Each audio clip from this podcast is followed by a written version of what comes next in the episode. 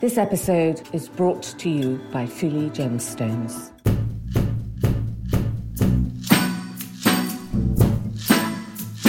I love when grandma comes too. There's some mm-hmm, we've seen 3 mm-hmm. generations. I love that. Grandma's paying, mom's reinserting or getting pierced, and daughter's getting new holes. That's great. You know, we skip over infection now because we're also wildly clean, possibly too clean sometimes. But actually, you know, if you're in battle, you don't want it to get in the way and you don't want to be causing any more problems than it needs to be. So gold would be the obvious answer. But they probably didn't know that, did they? No, but they probably found it out for us. Welcome to If Jewels Could Talk. I'm Carol Woolton, the voice of jewellery, an author, broadcaster, and the woman who initiated the role of jewellery editor at magazines like Tatler and British Vogue. This is a podcast for everyone for people who do like jewellery, for people who don't realise they like jewellery, and anyone intrigued by fascinating facts, new ideas, and forgotten histories. So please join me as I tell sparkly tales, meeting all sorts of people, delving into four centuries of jewellery culture, and investigate what's happening now.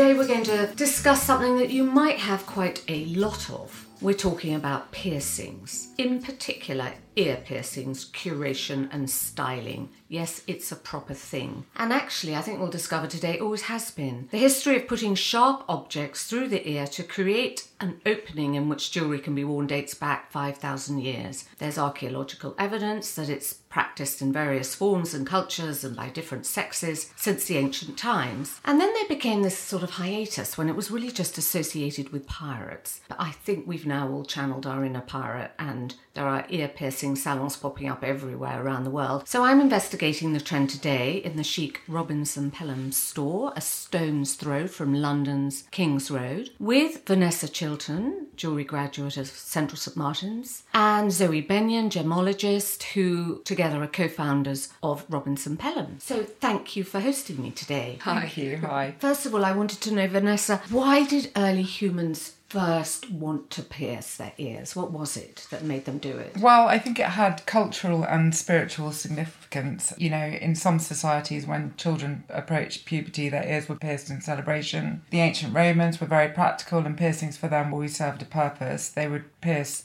their nipples and ears to signify strength and virility. About the same time, the Aztecs and the Mayans and the American Indians pierced their tongues and they believed it brought them closer to their gods. In the Hindu religion, ears are pierced very young, aren't they? Within the first two years. Yeah, I think sometimes at birth, actually. So there is this sort of tradition of honouring cultural values and, as you say, a sort of spiritual side to it. Yeah, well, I mean, some communities believed that evil spirits possessed humans through their ears. So the earlobes were pierced for them to be able to have an exit point, which I think is quite interesting. You know, the evil could leave them, you know, upon their death. We've just done um, a podcast on King Tutankhamun, obviously in the hundredth year of the discovery of the tomb, and he had massive ear piercing. He was doing the ear stretching. He was doing ear piercing and stretching. Stretching, much like Ötzi, the um, Iceman that was discovered. He also had seven to eleven millimeter holes in his ears. So tell me about Ötzi. Well, he was discovered. Um, I mean, he was he was around five thousand three hundred years ago, I believe. And when they found his body, they found that he had not only piercings but stretched holes in his lobe. So that's really quite interesting, really, and exciting because that's really the earliest evidence of that sort of ear adornment. Ear stretching exists today and it's slightly separate to piercing, but certainly I know that stretches, you go up from one size to another. You know, it's an achievement. You work up during your life. And so who's to say he wasn't doing the same thing? It's very difficult to pierce an ear with something very large. So if he's got a an ear stretcher, you would assume that it would start from small and grow purposefully work and, not just be because that's the only available thing to put through their ear. Could also be that they got slight infections in their ear, and therefore the hole got bigger and bigger, and they tore their ears. Would they get matching infections? Ah, no, that's a very good point.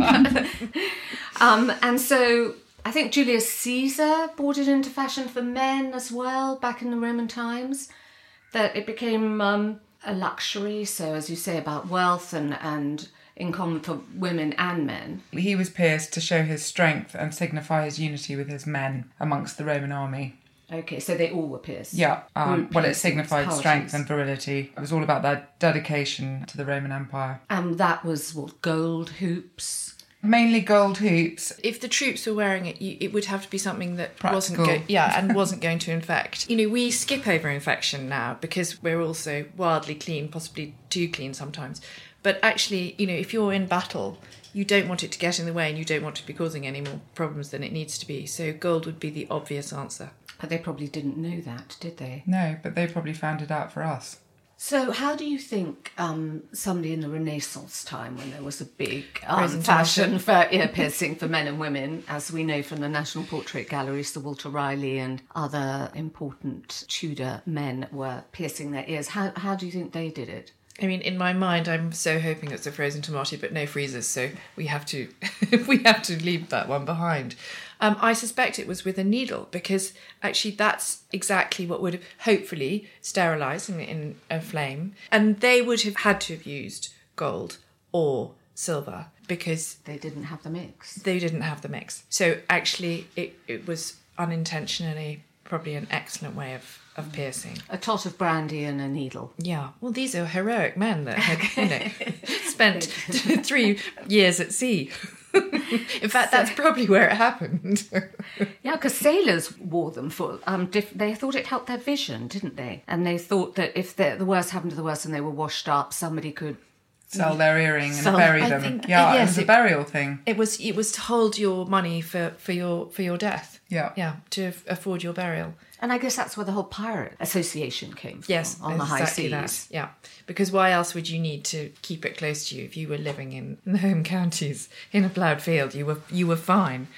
Um, but yes, I think that's exactly it's the portability. I mean, the portability of jewelry is is anyway undisputed, isn't it? That's you people have stitched it into their hems for thousands of years. But yeah, to wear it to keep it really safe. And I guess these guys were responsible for bringing back pearls. Mm-hmm. And there was a big trend for a single pearl earring, wasn't there? Yes, and what we would now call natural pearls, not cultured. So the real thing. The real deal. Yeah. And of course, if you're bringing back stones, they may not have been cut. That's a longer process. You might have been, you know, bringing back uncut stones, but the pearl is ready finished. Just need to attach it. And I think a lot of men are, um, there's a renaissance for the renaissance. In fact, I mean, Harry Styles turned up at the Met Gala a couple of years ago with a single pearl earring and a, a, allegedly had it pierced for that evening, had his ear pierced for that evening to take the pearl. I think so many young men are wearing pearls and I think they're creeping up to their ears as well. Yeah. Have you noticed that? Well, I think it's all in the in the shape of the pearl, isn't it? They're probably not going to wear a matching pair of eight and a half millimeter rounds. But the single baroque has always been a really good statement. In fact, I think what we have noticed is that the more misshapen, the better. So if you're wearing one and it's a misshapen one, even better. Looks incredibly relaxed. Do you think men think it's too feminine to wear two? I think they do like the asymmetrical sort of hmm. side of wearing one. We certainly have seen a sort of trend on one hoop, haven't we? And one ear which which is from our collection hanging from the hoop. We don't tend to sell matching hoops with things hanging off them to men. And so Cartilage after- piercing is also quite exciting for men. cartilage is the Yeah, top bone. sort of mainly the helix up here. Uh-huh, right at the very top Yeah, of the ear. right. Um, so I think after the Renaissance, there was a bit of a hiatus for a few centuries, wasn't there? And do you think that's really led by fashion because hairstyles were covering the ears more during those centuries, so people didn't have the impetus to. Do no, the Victorians and the Georgians were very good at wearing earrings. They just weren't pierced. They they were really heavy ones. They should have worn pierced, shouldn't they? Because they had these huge girandole um, drops that were so heavy that they basically had to come up with new mechanisms to take some of the weight, didn't they? if we uh, make a big pair of earrings here, we alert the customer. We say, look, these are four hour earrings. Put them on eight. Take them off at midnight. Otherwise, you know, they will start to hurt. And that's part and parcel. You want to look that spectacular for a short amount of time. And I think the Georgians were probably following the same principle. They didn't have to look really, truly spectacular for anything other than the short window of opportunity. An evening. Yeah.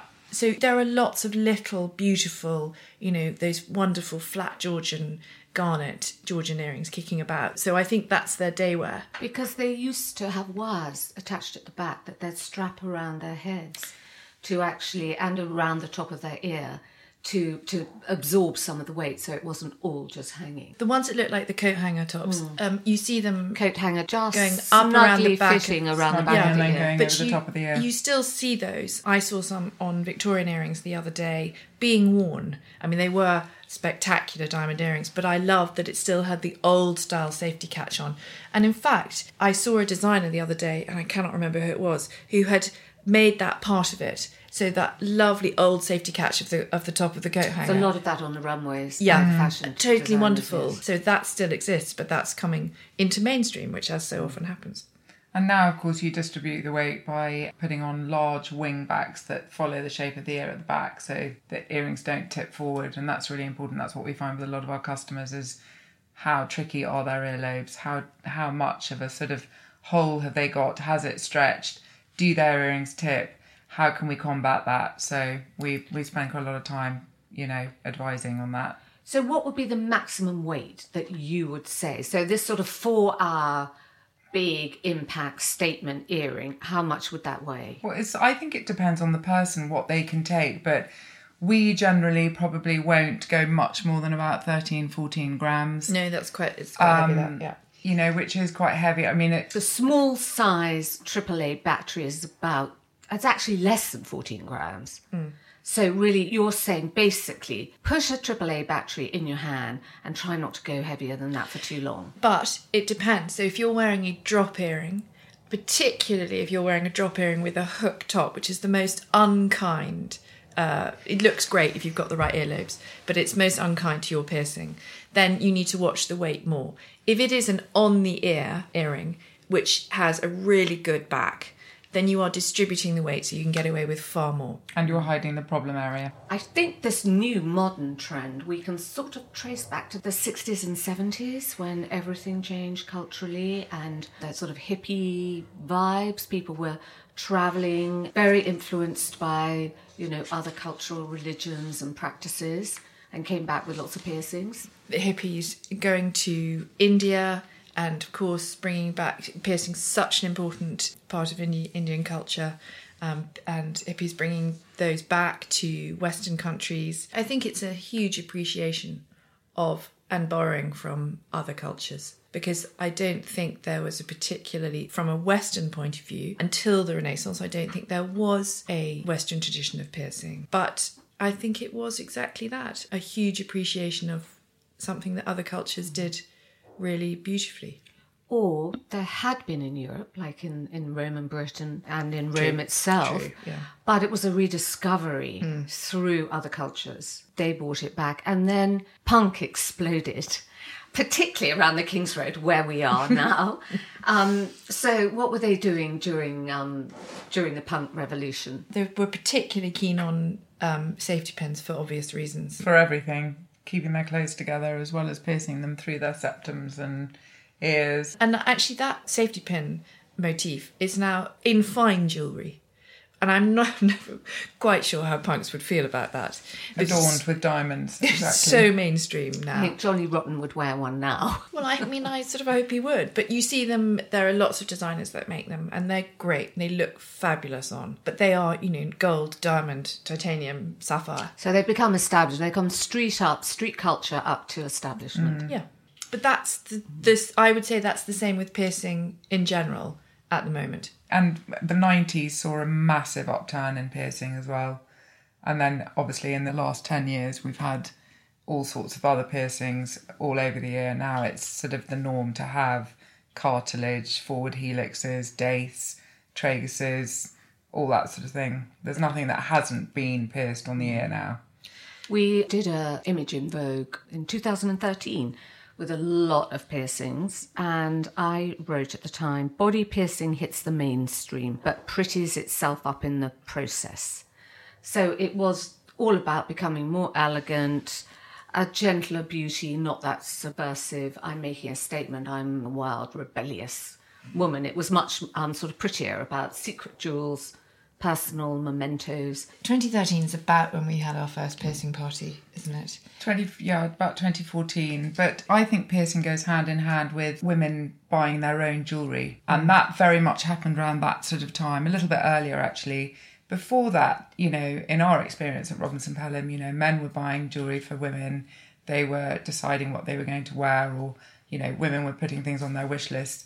And when women became independent and started buying jewelry for themselves much like they were buying their clothes this whole sort of ear piercing revolution happened because it was freedom. I'm going to dress my ears. I'm going to wear something sparkly and I'm going to have five piercings and no one can say anything about it. So it's I think that's quite a sort, It sort of of became more sophisticated Yeah. and it was office appropriate. Um, Absolutely, and now it really is appropriate everywhere. I don't think it's not frowned upon. You know, I think 40 years ago, mass piercings would have been looked upon as oh, She's gone wild. Yeah. but it's become mainstream. I think lots of institutions are now allowing piercings for both men and women. One of the advantages to being our age and having set up 25 years ago is, is it's long enough to see generational shifts. And when we started, 90% of jewellery was bought by men for women. And now 90% of our jewellery is bought by women for themselves. And men are buying for themselves or anyone else. But there's a huge shift, and you're absolutely right. It's that financial independence hmm. that really contributes to the ear. Now I'm going to speak with Maria Tash, the pioneer of piercing, celebrated in Vogue as the only place to get your ears pierced these days if you're in the Big Apple. That was in 1993 when she opened her first studio in the East Village. And celebrities like Gwyneth Paltrow, Rihanna, Uma Thurman have been going there ever since. She started a trend and chic piercing bars have been opening up all around the world ever since. As she's a pioneer of the art, I want to know what goes into it, why she thought of it in the first place, and what trends we can expect this year. Thank you so much for joining us, Maria. Welcome. So, first of all, as the pioneer of piercing, I wanted to ask you what first sparked your interest in piercing? What led you to it? I think a lot of it had to do with uh, the music industry. I, I do think I had just sort of a native interest in a lot of layering of things. So if I look back into my childhood, I'm rummaging around my mother's jewelry box and I would layer multiple things on me. I didn't have ear piercings. And I remember playing with her clip earrings. And then as soon as I kind of in the early 80s to mid 80s got into goth and new wave and punk, I saw a lot more imagery of multiple lobe and helix, nothing crazy of that era, but I just, I thought it, it was so intriguing. I have no idea why I resonated so much with it, but it's, I think there was an aspect of bravery to it. There was an aspect of individualism that I resonated with. Then when I started, when I was in college, I went investigating and I looked at all the beautiful Indi Pakistani wedding imagery where you had the nose to ear chains. I also did two terms abroad in London at King's College London, and I was going to some of the clubs in the colleges, and everybody was very creative. And um, What were you studying? I studied astronomy. Ah, so that's not an obvious link from astronomy. I know. I know, I know. People like link it. I was like, I can't link it. Uh, sparkly, I don't know. Uh, But I, I like the cosmology aspect of astronomy. But um, I was, I also did some classes at FIT concurrently. And uh, so I think it, it speaks to more of I, I have a scientific and um, creative mind, artistic and scientific, it both in there. So um, I think both apply to piercing actually. So you have the little medical aspect of piercing, and then of course the artistry of design and the mechanics of the pieces, which I think speak to more scientific brain. But to answer your question, I think it was the music scene. I did have some native uh, layering uh, tendencies, and then I do think piercing is always had this sort of inherent edginess to it, probably because people are afraid, and then you conquer your fear and then you nurse it to health. So it has this edgy appeal that still resonates with people, even though all sorts of people get pierced, of course, nowadays for many reasons. I wouldn't recommend piercing yourself. You can do it. I've done it. I think everybody who's in piercing has experimented on themselves and their friends. I've had my friends pierce me. I've pierced my friends. I had a piercing gun in college, which is, uh, you know, all right, come on, do it. And then Piercing guns were a nightmare. I've used them where the studs haven't gone all the way through. It's a very barbaric, old school way of getting pierced. And never mind, you can't control the trajectory of the angles, which is so critical into the modern way of piercing. Is this uh, concept? It's not about this one dimensional dot that you're placing on someone. It's really a three dimensional tunnel that you have to control the trajectory of. Uh-huh. And so, how do you achieve that where it's the most uh, flattering to someone's face? And so many women don't know, uh, or they didn't know. Now I think it's a little bit more um, we, have worked on culture a little bit where people will be like, well, my studs point like this, and they blame themselves. No, it's because you have a crappy tunnel angle and that the person was just going perpendicular to the tissue. They didn't think about marking the front and the back and creating more of a transverse uh, direction through that is actually more flattering to the wearer. Yeah, so there's a science behind it. Definitely. And how did you do your first one? Did you just sort of have an apple behind your ear and go chung? No, I was a nervous 13 uh, year old at the mall with my mom in a jewelry store in a Long Island mall. Yeah. So it's not that exotic a tale. I was scared to death though, I'll tell you that much. I remember the, the gal behind the counter who it's primarily a jewelry store was like, You'll be back for your seconds, you'll see. I was like, No way. and look what happened. so how many have you got now? Um, you know, it's funny. I, am frequently asked this. I want to. I want to say approximately 16 nowadays. Um, I don't think about the number at all. It's about the quality, not the quantity. It's some, many of which I don't wear jewelry in, but I can put stuff in. I've had them so many years, um, and I've had some stuff on my torso that I that I don't have anymore. Yeah, it's been a fun boy. Even the stuff in the 90s that I did. What people entrusted me to do with their bodies. It was very flattering and uh, very fun. Is it different piercing the ears to any other part of the body? It's all skin to me. I would always be like it's tissue, whether I'm doing a you know a nipple piercing or an upper ear piercing. It's it requires the same attention to detail about the trajectory in the front and the back. Ear work is so popular because it heals easier and the tissue sort of suspended and there's not as much movement as compared to the torso where you're dealing with moving and, and you have to make sure the post can accommodate stretch and contraction of skin more. So it's a little trickier, but no, I mean, it's still, you have to know what you're doing for your work as well. So you were piercing yourself and piercing your friends. And then how did you get into creating a business? I was fabricating jewelry as well at this time. It was very rudimentary, but I didn't like the jewelry on the market for the body. It was all very steel industrial. In Manhattan, there's a lot of fine jewelry conventions, and I would go and actually there was different segments. There was fine and there was more costume stuff. And I would go and buy like very elaborate silver Indian beads.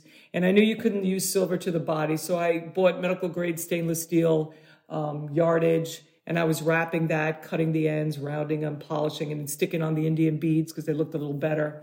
Then I would go to the New York Jewelry District. I'd buy rose gold wire, 1.6 mil, wrap it, round it, put the beads on. I decided to start piercing out of my apartment and put an ad in the back of some Village Voice. I had an ad and I had a New York Press ad. And so people came to my apartment to get pierced. It's astounding to think of it now. It's like this you know sure i'll just go to this stranger's place and i'll completely entrust them right so it was it was really it was very unusual the people would come over and i remember like one day there was a bad snowstorm i had an appointment for a nostril ring with a a gold ring, and you don't even know this is like pre autoclave. So I was pressure cooking the jewelry, like in an old fashioned where you cook your rice, that kind of pressure cooker. And um, they came through a snowstorm, and I remember thinking, boy, I have a I have a viable business if this person's willing to mm-hmm. make their way through the snowstorm. But I saw all sorts of colorful characters, and they came over to get lots of things done, and uh, and then eventually I opened the retail store in East Village, very very low rent. So what? That was 1993. Yeah. So pre 1993, I was working out of my apartment, and then 1993 came around and opened the first studio. I knew I wanted it to be in the East Village. Uh, it was the it was fun. It was cool. And I was living there natively after college, and um, it was quite an experience. I got to tell you, it was right away. We got a lot of people, and I really have to hand it to like the stylists. They were the people that made a big difference. They were some of the cool clientele that would come in, get experimental stuff, then they'd work on models and and they would see it and then be like, This is great, where'd you get it? And then they would come in and it just organically grew from there. And now you've got them how many different countries? How many different countries? I know there's uh, 11 stores in ecom right now. So how many different countries? Let's say US, London, UAE, Kuwait, Riyadh is opening. do Dublin, so that's Ireland. Huge amount. I know it's very. I wouldn't have guessed it back then. Um, I would have been uh, thrilled. But now in this day and age, I'm like, I would like to see us expand more rapidly, but there's so much that goes into building up the business before you can just say, yes, here, here, here. You know, you have to really develop the teams and mm, the quality control. Like even, you know, how do I know what's going on in, let's say, Dubai? Well, we have the piercers have to take front, side, and back angles, and, and those images are streamed through the cloud into New York corporate and we watch their work and make sure they're doing what we think they're doing. Do you have like a Maria Tash school for piercing? I don't have a school. We have internal training. You could have a school. Yeah. You know, so I went to in 1992, I went to uh, Fakir Musafar, who's since passed, but he had a school in San Francisco, and that was very good. But it was a week. You can't learn how to pierce in a week. I mean, mm. it's a long process. But I was already piercing, and uh, I went there to kind of hone and learn tricks. And then I got involved with some piercers in San Francisco, and the LA coast. Uh, LA and the west coast of the US was a little bit more involved than the east coast in that time. They had more people that were working for longer periods there. And it was a very cool scene, if I dare say so myself. And I got involved with people out there personally and professionally. And it was a very, very great time. You learned all their tricks. Oh, you use this tool and you follow it with that, or you angle, you grip the skin like this. You use this kind of sizing ring. So it was great. And also at that time, curved needles were just starting. So people working on the West Coast were using cues from the medical industry. How can we reach into these crevices that have never been pierced before? Okay, we're going to look at the suture needles and the shape of the suture needles being used now. We'll curve our piercing needles in a similar way and then let's how do we do it? So there was a lot of creativity in that era. Do you think it's reached peak creativity now? Are there any undiscovered parts of the ear? Yes there are. Okay. So recently there's um, two piercings i actually i patented because after a while i was like i want some credit for all this. So i patented something called a tash helix and the tash hidden rook. They are let's see i got the earpiece in here. Do it um, under this flap. At the very top of your ear. So yeah, that flap that curves over underneath. But the correct, the, the thing that's patented about it is piercing up in there and straight back. And under the other flap, it's up in there and straight up. So you just get a sort of hidden twinkle. It's hidden. So I think nobody's thought about it because they're like, well, why do you want something that's hidden? But the point is, is the concept of emergence, right? I wanted something that things look like how the heck is it in there? How is it placed in there? And then you just have emergence of design which i thought was very interesting. Like you don't really care about the entrance of the piercing it's just the effect. So um, i was inspired by recessed lighting and like specifically like the molding on the wall and light hidden behind that that just kind of emerges out. So that was the concept for it and I'm very pleased. And I had done things called vertical industrials that were popular in the 90s in the conch shell. And I utilized part of that. I knew I'd done many of them. And I was like, oh, why don't we just poke up here and hire and hide some wire? So they had to develop the jewelry that could go in there. What are these mechanisms? What do they look like? What's the curvature? Curve the bar. Is it six mil? Is it five and a half?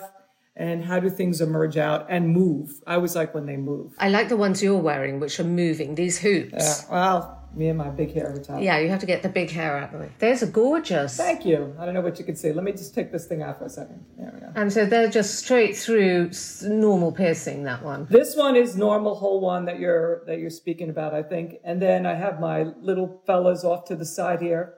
And then uh, hanging drilled ones over there, and I've got my dot one. Oh yeah, in the center, inside there. So that's like a sort of inner hoop on your inner ear, just a little hoop. Yeah. So you get in that little ridge with a curved needle. That was part mm. of the the guy that actually developed that piercing did mine, and it was great. The good thing about it was that he executed it. The bad thing was I couldn't watch him do it. So I was like, oh, in terms of the training, but you know. Are there different trends on either side of the Atlantic? Sort of New York, LA, London? Yeah, this is a, it's a good and interesting question. I think social media has equalized it a lot. I would say, you know, when we first opened in, let's say in London and Liberty, I, I, noticed a lot of like yellow gold and a lot of spike jewelry. And I was like, oh, is that because it's like a little bit, you know, near Carnaby and, uh, you know, so homage to punk and stuff. But I think Nowadays, I can't really regionalize it like that. We do a little analysis of who's selling more yellow to white. The Middle East is more white gold, more big diamond heavy. Uh, LA West Coast a little more yellow gold. LA's only been open a few months, so we're still tallying the data. Um, and New York has always been strong and I think white to yellow about equal ratio. So maybe more yellow gold in LA, white to yellow equal, and Middle East is heavily white gold. Mm-hmm. I like rose gold, but it, it's always third place. And where's the most sort of avant garde place where they push the boat out and have really unusual piercings? I think it, it's person dependent. It's not region dependent. Okay. I like when people don't even have first holes, etc., and they just do something very big and dramatic in a hidden like a hidden thing. So if you had a large piece just moving under your ear and that's all you have, so your attention's drawn to that, and then people are like, how is that in there? What is the, that's to me more avant than a slew of 15 up your ear. Yeah. Because you know? quite a lot of people now have that, don't they? Well, yeah. That's why I said it's not about quantity, mm. right? It's we're all about what's the piece you're wearing, mm-hmm. how is it hidden in there, how well was it executed, mm. and what's the quality of it. And any celebrity who you think does it really, really well? Um, I, I always like Rihanna because, well, first because she got the Tash Helix and the Tash Hidden Rook. So I'm very pleased with that. Did you do it? Did you do it yourself on Rihanna? I did not do it. I didn't do it on myself. A gal at Broadway did it. Um, she's also been into Liberty. In general, when you know she's coming, add two hours to your reality. You know it's going to be at least two hour wait before she comes in. but I think she has great style. I think she and I have very similar tastes without even meeting. And um, what she wears, I wear. When I make stuff for me in, in high jewelry, I always know I can loan it to her that she would like it. So I have a lot of confidence in her taste because it's very similar to mine. Um, and I felt that way for several years, even when she was getting stuff at Liberty. I was like, ah, oh, those were my favorites. Or this is, she's wearing it exactly like I would. So, and people admire her for the way she's got the big hand tattoo and then the, wears multiple things and, and can slip in and out of a lot of different worlds. I like that.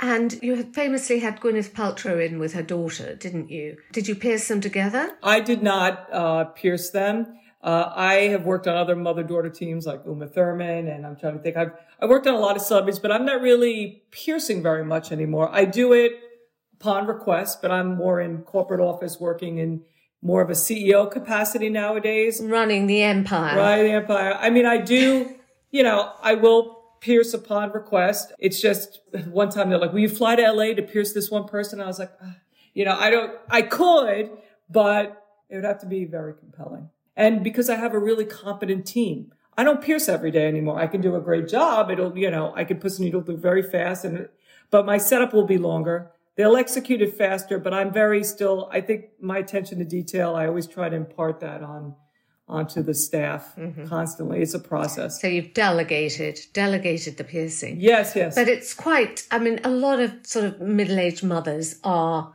coming with their daughters having piercings. Are they trying to look like their daughter? Are they no. sort of slightly stealing their trend? Oh, come on. Half of those women were in the 80s listening to New Wave and they had three piercings on one side. You know, it's not like they were, they're such a stick in the mud. In fact, you know, a lot of, uh, most of the women that come in reinsert a piercing and then their daughter's like, oh, wow, she had it. She's, look at mine. Yeah, come on. Your mom's not, you know. So I don't feel that way. And I love when grandma comes too, because some mm-hmm, you've seen 3 mm-hmm. generations. I love that. Grandma's paying, mom's reinserting or getting pierced, and daughter's getting new holes. there was um, a British writer who talked about, said it's a very good way to have a midlife crisis. Stacey Duguid. She said it's less dangerous than getting a Harley Davidson. And quite frankly, I'm too tired to have an affair. That's cute. That's cute off to off to get pierced. That's right. You got to go on the back of the Harley with some beautiful man in the front. But anyway. and then like for me plastic the concept of plastic surgery is very scary because i don't have control i'm out and i wake up to something this it's like i can create something where i feel different it's integrated with with fashion and i have control yeah it's much better and yeah. it can be transformative but i guess it can get addictive i guess if you've had it and you get a lot of compliments and you feel great, yeah. I guess the danger is you, you, you do want to keep going back for more. I think so. But remember, it's not really about quantity. But yes, if you're happy with something and you want to add to it, mm. then you start fantasizing about how to add to it. There are a few people who still haven't had piercings. What's your advice to them? You know, first timers. Don't be afraid.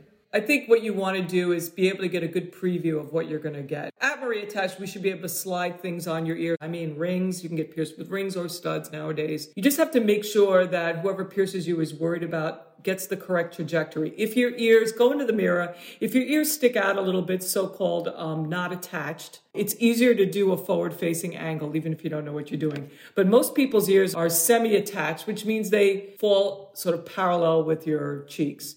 And even in the Middle East, I noticed there was a lot of plastic surgery for people getting the ears tacked back, which makes it even more challenging to do uh, nice forward angles. So I would make sure, especially if you're going to go somewhere and and you have semi-attached ears, that you pay careful attention to the angle that is executed hmm. and talk to them. If they don't know what you're talking about, then get out of there. I think the basics of saying make sure things are clean and sterile hopefully are now a given. But obviously, if people are not using gloves or they don't have an autoclave and things like that, you you should be out of there. That's a basic now. Hmm. And, you know, the part of the artistry of it is if people have existing, what do you do? Do you match existing or do you create a new a different angle to the channel. That's stuff we discuss with the client and make a decision together. Mm-hmm. Also, if you have like slitty holes, you can do like a, a, tiny little stud above hole one, and it makes it look more deliberate, like the placement was deliberately done low, and now you have something high. So there's lots of tricks. Oh, that's good. You see, I should have done that. I had that years ago. And then I did a big story for Vogue. I mean, this was a long time ago. Yeah. And I had my hole which I'd had done when I was 15 in some dive, yeah. and it was done in the wrong place. I had it cut out and sewn up with micro stitches. Uh-huh. Waited six months, then they re-pierced it. Yeah. And it's never been the same. Yeah.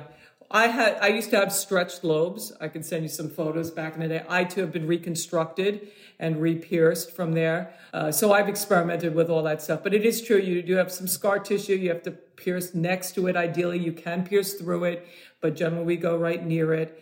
Um, theoretically, the scar can anchor the piercing in place more if you do it properly. But you know, people don't think about uh, the placement as much, and it's really there's little tricks now in piercing where we can make things look deliberate that were done haphazardly.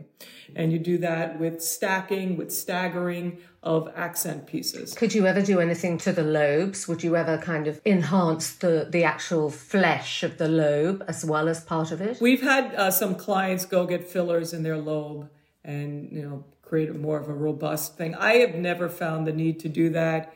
I, I don't think it's necessary. What does it look like? Does it look good? I mean, I think if you feel that there are really very loose, uh, slim skin that has sort of wrinkles to it, then go ahead, go get filler in there. How that affects piercing, I'm not sure. But the piercing is actually a cut and pushes the tissue aside. It's not a coring out of material with the style of needles that we use. So you're literally just cutting and pushing aside. Would that affect the filler? Probably a little, maybe, but probably so minimal. It's a very tiny uh, hole. Hmm. I actually think it's better to place jewelry in a way that will draw your eye away from any scars. Uh, so let's say you have a scar here. If I put a prominent piece of jewelry on my upper ear, your eyes immediately going to get drawn to the piece and not so much that scar. I do the same way with like, let's say eye color. Let's say I have green eyes. If I wanted to place an emerald in my helix or somewhere near on the same sight line as my eyes, I think that's a great technique to enhance my eye color and draw away from any other features I may not want you to notice first. So do people come to you for styling, ear styling? Yes. Yeah, in fact, that's a huge part of the business is coming in, meeting the stylist, how are you going to layer things not only that resonates with your aesthetic so let's say not everybody wants big diamonds some people don't want any diamonds at all so they try to read respectfully read the client's personal aesthetic and look at what other pieces they're wearing. And then it becomes a matter of you know do you want to stick with that or what color of gold resonates with your skin tone? Uh, once again there are clues in what people already are wearing or their apparel choices and the undertones there. Uh, but styling and the more advanced styling, we're actually gauging people's features and talking to them about, do you want to emphasize your beautiful blue eyes? Have you considered this blue sapphire? Now let's hold it up and move it around. Oh, you like it? Okay, right there. And then what kind of shape is it going to, um, you know, you want marquee, you want pear. Are we going to try and create a story with a couple of pieces? Let's say you have a flower that has marquees as petals. Do you want a petal to fall down and sort of drip on your second hole where so you can do all sorts of pretty little kind of stories too yeah. when you're advanced styling and what happened in covid i guess you couldn't pierce anyone in covid right with the retail stores shut uh, we weren't the middle east was the last to close and the first to open bless them mm-hmm. um, we were doing things virtually like so we had um, all of our piercers and stylists the, the main um, heavy hitter ones were online talking to people, and we created all sorts of virtual sessions with everyone, booking them all around the world, five languages. So the minute it was open, they rushed in to have the piercing. Well, they did come in right away. I have to give it. I was worried. You know what I was worried about? The masks. I was like, oh, who's going to get ear work with the loops on the ears? And you know what? We had to um, work with the piercers. I actually fought with some of the piercers because they were piercing with the loop on. And I was like, You've got to take the loop off or else the ear is torqued and torqued in a way that is not natural. And I was very mad. Oh my God. It's so obvious to me and not obvious to everyone. So then we talked about carrying masks that came and strapped around the back of the neck. But realistically, what happened was people would take the loop off, hold it up. Yeah, yeah. And then put it back on afterwards. But seriously, it did. I was worried about it. Like, did people get angles that are were suboptimal uh, for a certain period of time? But, but I guess some people must have been gagging to get in and have their piercing done. They were. There was a lot of uh, pent up. It was good. I, I was very pleased. It did not. It did not hurt outside of just being closed, but people came back. The demand was there, thank goodness. But we had to put, we did all sorts of stuff. We implemented UV, like, because if people would touch a finger ring or a necklace, because I have not just pierced jewelry at the store, we have standard. You know, we would take it, they tried the finger ring on, we would take it and put it in this like phone soap thing, which is a UV disinfectant just for touching it. And then we had this other, I think it's called ATP testing, where it's a long Q-tip, and they would come and swab the case, put it in the machine, and make sure that any viral load or bacterial load was about i mean we implemented all this stuff that was way above and beyond what standard jewelry stores were doing specifically because we had the service. But we sat down i was like i knew uv had to become part of it. And i'm actually glad we uh, there were a lot of good things that came out of it in terms of what we continue to do. And the next trend is there a new trend around the corner for 2023 oh trend you know i always uh, whenever i hear that word there's a part of me that kind of uh, recoils because that daith it got it in like 1992, 1993, that daith piercing. It's still popular. And look at, look how many years later. So, I mean, is it a trend? It, I do think part of the reason I have so much confidence in opening new stores is because I was around then and what people really enjoyed then, they're still doing it now. Yeah. So that's good. I mean, it's, you know, maybe people were 20 years younger, but who cares, right? It's still, still good. Thank goodness. Trend wise, I think it's up to me. I have to push new designs for those hidden placements. I got to come up with new ones. There is one that we are launching, um, something called attached lobe. You'll see what it is. I'll be curious as to your your take on it. I think you'll like it. Uh, it's a variant on an earlobe. And then just the same, whatever personal choice, really. It's white, yellow, stone, not stone whatever people feel like. Yeah. What about you? Do you wear a dominant metal? Yellow gold right now. Yeah. At the moment. Uh-huh. You know, I did wear white for years and now it just seems yellow's right. Yes. Mm. I, it's so isn't that interesting? So I too tend to wear white and yellow. When I was young, I wore a lot of silver jewelry and then I think I rebelled and I did more yellow and then um, getting into bigger white diamonds, I tend to wear it with white gold now. Um, but I switch around mm. and also depends on your clothing choices too, right? Yeah. I think people who really are into it, they have sets in white and yellow. So they can switch it out for once. Uh, and I always want people to be able to work with their own thing and change it out themselves. I don't want you to be dependent on anyone to be able to put jewelry in and out. That's ridiculous. So I've always felt that way. Mm, mm. And that's a lot of the early piercing jewelry. You couldn't get it out. You couldn't get, and when you did get it out, it was a thick piece of jewelry. It contracted. You couldn't get the thing back in. And you just went through all this pain and, and healing. So that was very important to me with early design is understanding the stasis point by which piercings would shrink and what is that size of metal that goes in there mm-hmm. and is it safe to use initially. So new piercing placement, some new mechanisms and different things uh, climbing out of unusual spots of the ear. Lots happening, lots to look forward to. Well, Maria, thank you so much for sharing that with us and, and talking to us. Thank you so much. My pleasure. Thank you very much for having me on.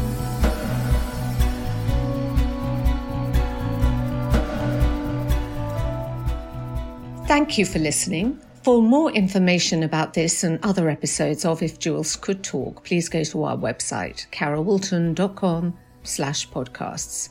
Please share it any way you can, subscribe to the podcast feed, and don't forget to leave us a comment or a rating and a star would be wonderful. And if you want to know more about our sponsors, please go to fuligemstones.com and join us again in two weeks for the next Jeweled Nugget when I'll be talking about something at the intersection of jewelry, technology, and fashion the watch. And we'll be talking with Tom Bolt, who's the watch guru. He also happens to be the son of double Oscar winning screenwriter Robert Bolt and actress mother Sarah Miles. So he's had a very interesting life which revolves around watches, and please join us to hear more in two weeks. Goodbye. If Jewels Could Talk with Carol Woolton is produced by Natasha Cowan, music and editing by Tim Thornton, graphics by Scott Bentley, illustration by Geordie Labanda, and you can find me on Instagram at Carol Woolton.